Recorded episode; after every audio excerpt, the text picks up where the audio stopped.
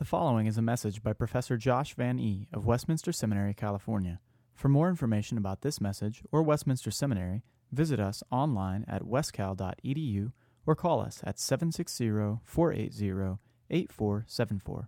That's online at wscal.edu or call us at 760-480-8474. Let us pray. Dear Heavenly Father, you call us to be wise as your Son was wise, to be more and more conformed to that image of Christ. And may you do that through your word this morning as we look at the book of Proverbs. And may you use it to rebuke us, correct us, and encourage us. In Jesus' name, amen.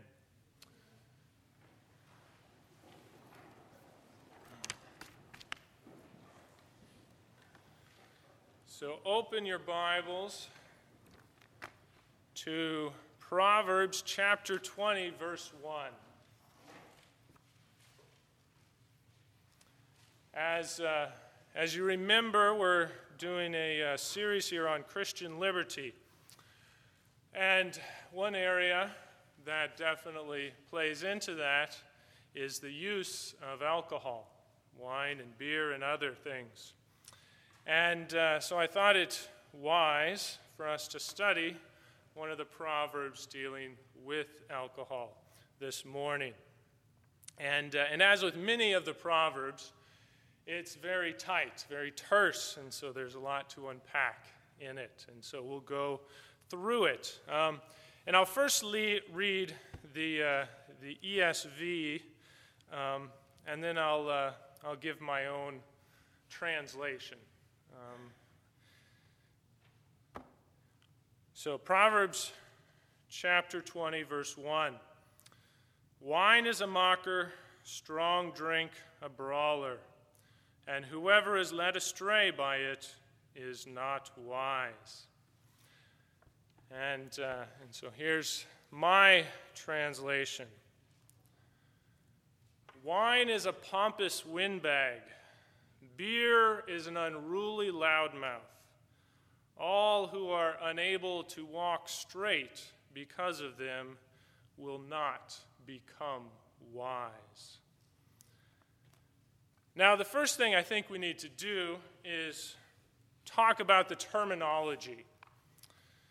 Are the terms here that I've translated as wine and beer, that we elsewhere have wine and strong drink, Are they the same wine and beer that we know today that you can buy in the supermarket? Well, for yayin, the first term we have, yes, it is wine. It's grape wine. If you take grapes and you squeeze them and you let the juice sit around for 40 days, it turns into wine. And it's wine similar in percentage than we have today. Maybe we have some higher alcohol content, but it all is about 10 to 12% alcohol. And so the wine that they had in the ancient Near East and in Israel is very equivalent to the wine that we have. And Israel was, we could say, in the heart of the wine country of the ancient Near East, with its highlands. And throughout the ages, it was a staple of trade and what it was known for. So the first term, yayin, is definitely wine. The second one, shekhar, is a little more difficult.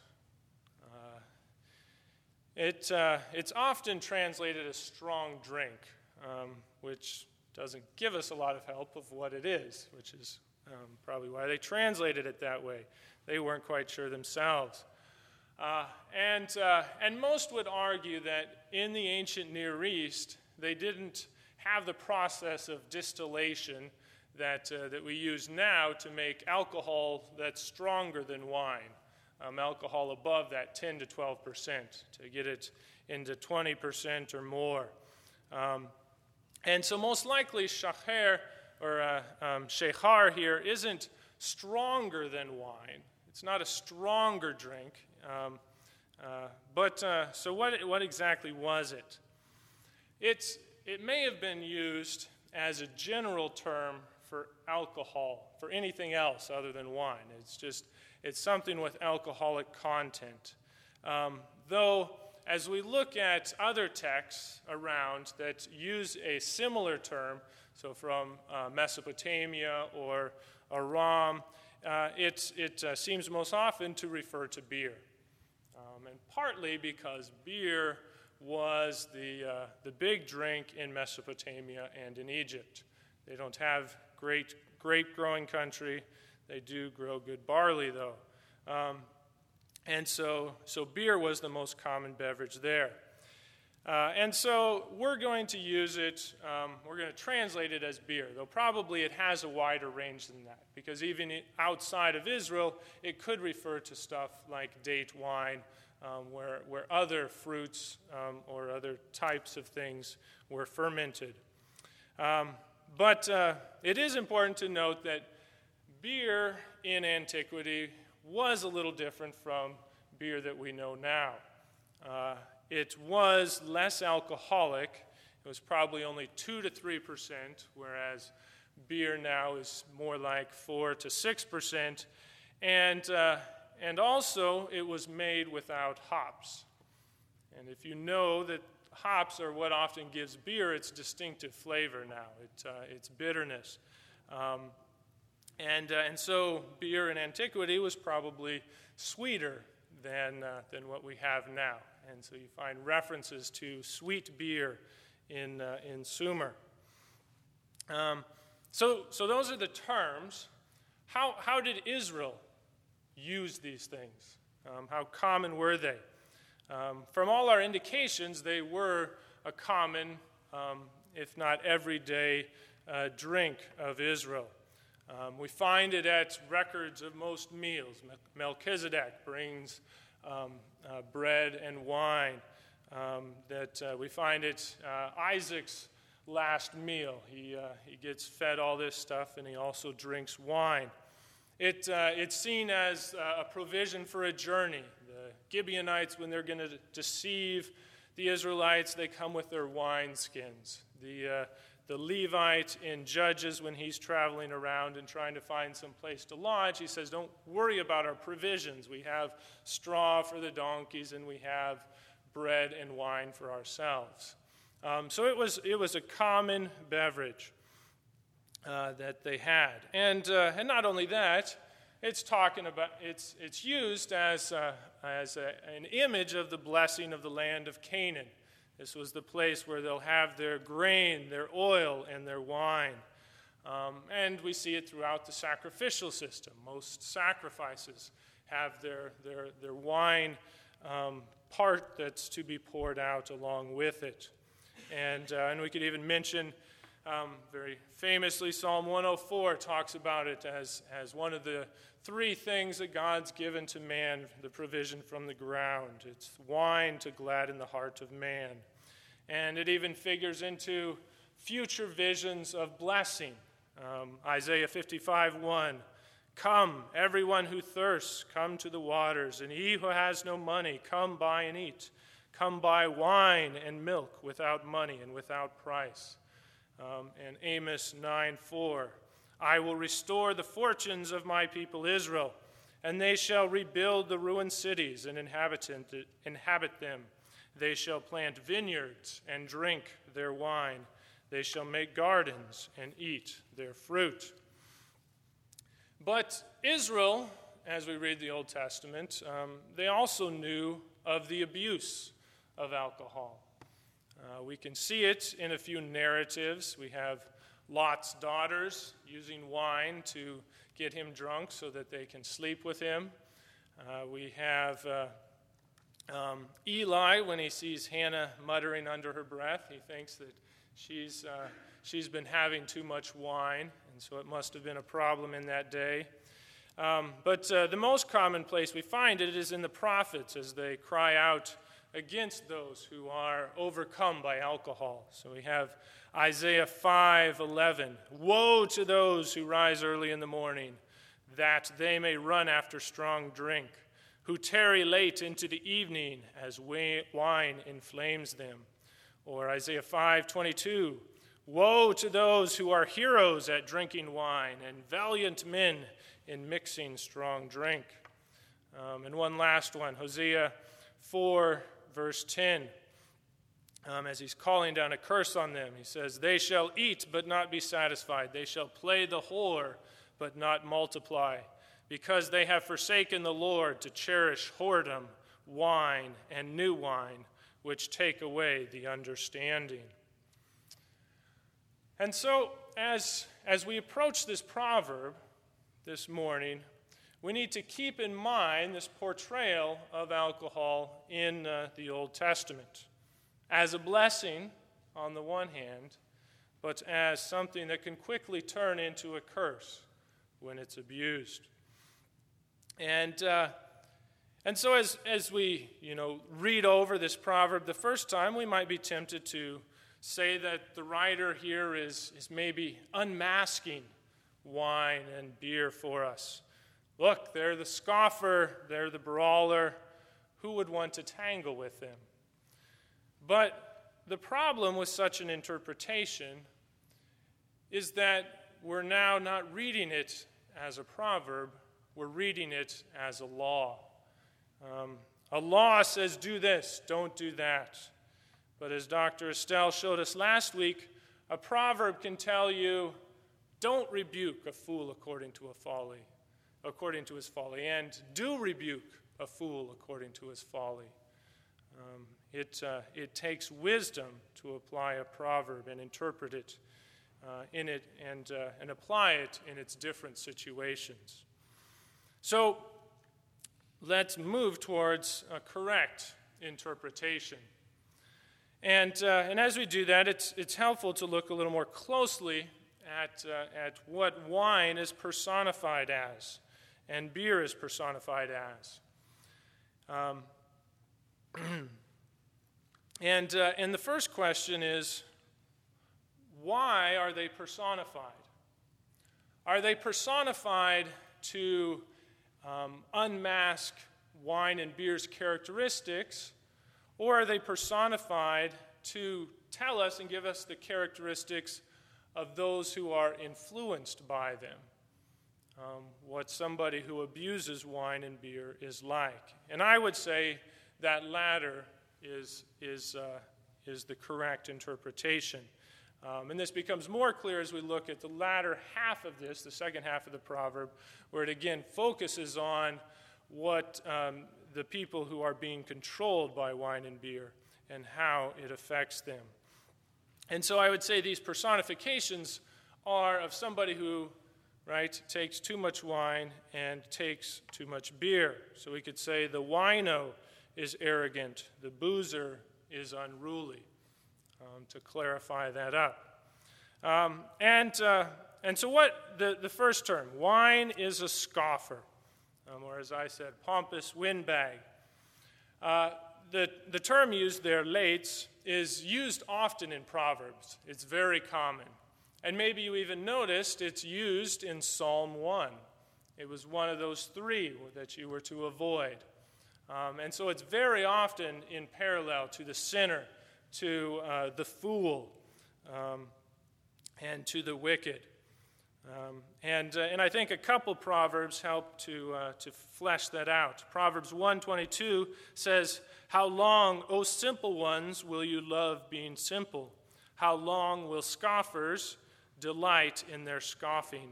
And fools hate knowledge.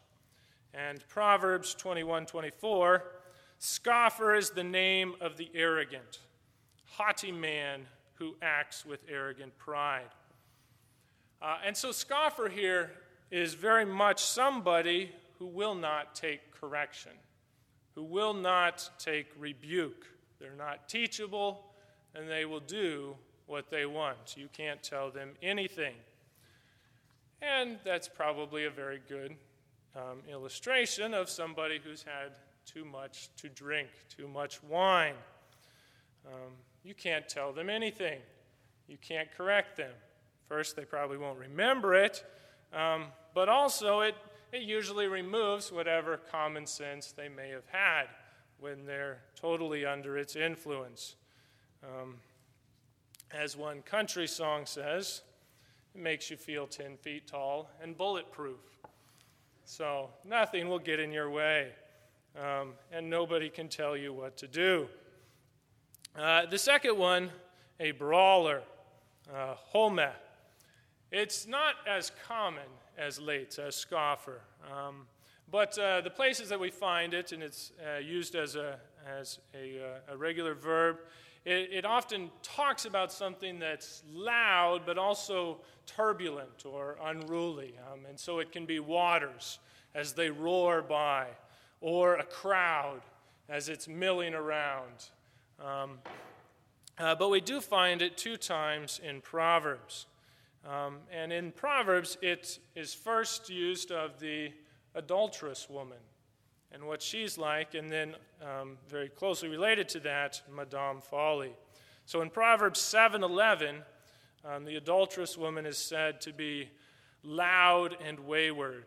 Her feet do not stay at home. Now in the street, now in the market, and at every corner she lies in wait. And then of Madame Folly, Proverbs 9:13, the woman folly is loud. She is undisciplined and without knowledge. And I would say in both of these places, and in our text too, the emphasis lies on that unruly, turbulent part. There's no self-control. There's no self-discipline. So they're loud in really a variety of ways, we could say. And the same would be true of abusers of beer. They're often loud and unruly and turbulent in a manifold variety. But I think it's important at this point to pause to emphasize that the proverb isn't saying all who drink wine and beer are arrogant and loud. That would be moving it to law, like we said. Instead, it's those who drink too much, who abuse it, who are in view. And I think this is made more clear as we now move to this second half, where the proverb moves from this generic characterization that's really unqualified to focus our thoughts on someone who is under its control, who has this wrong relationship with beer and wine. And so we'll move to the second half. As I translated, all who are unable to walk straight because of them will not become wise. Most translations, I think, somewhat unhelpfully translate this first part of it as whoever is led astray. And they really miss a lot of the imagery that the author put in here. The verb can mean to err or to do wrong, but it has more of an idiomatic meaning with the preposition "b" and another noun to characterize somebody as to lose their ability to walk straight or to stagger because of something. We find it used of a drunken stupor. Isaiah 28:7. And these also stagger from wine and reel from beer. Priests and prophets stagger from beer and are befuddled with wine. They reel from beer, they stagger when seeing visions. They stumble when rendering decisions. And yet we should note that it's not always used of a bad situation. Proverbs tells us it's okay if your wife makes you stagger, if you can't walk straight because of your wife, though not the adulteress. So Proverbs 5:18-20, let your fountain be blessed and rejoice in the wife of your youth, a lovely deer, a graceful doe. Let her breasts fill you at all times with delight. Stagger always because of her love. Why should you stagger, my son, because of a forbidden woman, and embrace the bosom of an adulteress? So it doesn't have to be negative.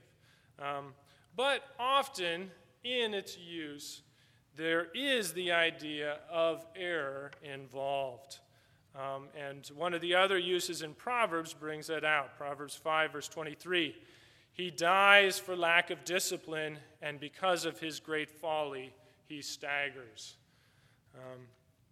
And so I think we shouldn't miss this imagery, this very much double use of the term. The primary image is of this drunk stumbling along, but it definitely has an ethical stumbling involved in it that's implied. And another mistranslation that I think misses the author's point is to only focus on stumbling along or being intoxicated. Some translate this as those who are intoxicated or drunk. And there is a different Hebrew word for being drunk. And I think it misses a lot of the point here because the author isn't focusing on that state, but very much so he's focusing on that something is taking away your abilities, putting you under its power. Your wife is supposed to knock you off your feet, but your wine is not. And so the proverb concludes that if you are thus controlled by wine and beer, you will not become wise. Now note very carefully there that I didn't say you are not wise. Elsewhere in Proverbs, when an action is declared not to be wise, the author uses the perfect. But when he talks about something becoming wise, he uses the imperfect, as he does here. And so we find, for example, Proverbs 19:20, listen to advice and accept instruction that you may become wise in the future. So this proverb does not focus on whether staggering around from drunkenness is wise. I think we know it's not. But it focuses on something really much more serious, how it removes one's ability to gain wisdom. Being under the control of wine and beer removes your ability to gain wisdom, to become wise. Thus, I think it's best to see this proverb not as focusing on one-night folly of drunkenness, though we could say that falls within it, but really on a life controlled by alcohol. Someone who's controlled by alcohol is really staggering about because of it, and that's not just when they're actually intoxicated. It comes to take over all parts of their life, destroying it bit by bit. And if you struggle with alcohol, or have struggled with that, or even drugs for that matter, you know what I'm talking about. Your dependence upon them grow more and more as your life begins to revolve and focus around them. And their control demands that you sacrifice family, work, life, everything for them. And if you are struggling with that, then this proverb comes to you this morning as a rebuke, a call to really look and see what you're doing. But not a rebuke to fix yourself, but a rebuke to repent and believe. To turn to the one who is described as your wisdom, and to trust him alone as your Savior from your sins, making you right with God, but also the one who promises the sanctification through his Spirit. You may think you're too deep, you're too overcome to change. And change may not come easy. It may take a lifetime. But Jesus is that one who can turn the arrogant unruly and make them wise. But for those of you out there who do not struggle with alcohol or have not, you may be saying, so what? does this apply to me? I want to remind you this morning that this proverb was not written just for addicts. This proverb was written for you.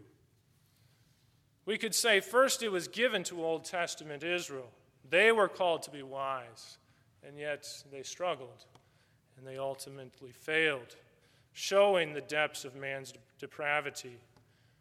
But it was also given to the true Israel, to our Lord Jesus Christ, so that he might grow up in wisdom, as we see in the Gospels, and so that he can come as one eating and drinking, the one who changes water into wine, the one who shares the cup of blessing with his disciples, and yet is not controlled by it, is not overcome by it, but instead submits to every word that comes from the mouth of God. And so now this morning it comes to you. To you, one who is free in Christ, but has been called to use your freedom wisely. It's given to you, you who have the sanctifying power of the Holy Spirit, so that you might become wise. And you neglect this proverb at your own peril. This proverb tells us of the ever-present danger that confronts us while we are still sinful Christians, as we partake of God's good gifts of beer and wine. Now, we must not distort this warning. It's not saying that the dangers are so great that all should avoid wine and beer. That's not found in this text or anywhere else in the Bible. But each and every individual is called to examine themselves in each and every situation, so that those who drink, drink for the Lord, and those who abstain, abstain for the Lord. And I think that such a stern warning here in Scripture ought to really influence how we enjoy this one use of our Christian liberty. It should influence how we talk about it in public, the jokes we make about it. And here I think an analogy with guarding ourselves from sexual sins is helpful. Do we put ourselves in situations where others might look at us and think that we've compromised our purity, that they might look in and misunderstand what's going on? Do we make crude jokes that make light of sexual sins or our intentions towards members of the opposite sex? Or do we do things that might cause a fellow believer to fall into sexual sin, maybe chiding them for being weaker and in their own weakness? I hope not. So this morning I call you to uphold that same standard with reference to alcohol, that you guard it with the same standard you would sexual purity. Let's pray.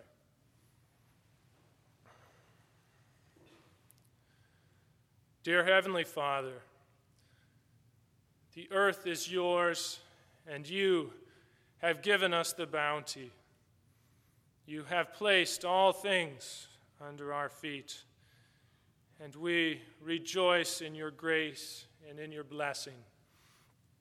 And we just pray that you will give us the wisdom to use them aright, because we know they can so often entangle us. What is good can become a snare to us who are still in the process of sanctification, those who still have sin cling to us, who war against the devil, the world, and even our own flesh. And so may we not think ourselves too wise lest we fall. May we instead always turn to your word and hear its rebuke and hear the wisdom it has, and may it shape us and may it be shown in our actions as we glorify you in all that we do, think, and say. We pray this in Jesus' name. Amen. Copyright 2009 Westminster Seminary, California. All rights reserved. You are permitted to reproduce and distribute this material in any format provided that you do not alter the wording in any way and you do not charge a fee beyond the cost of reproduction. For web posting, a link to this broadcast on our website is preferred.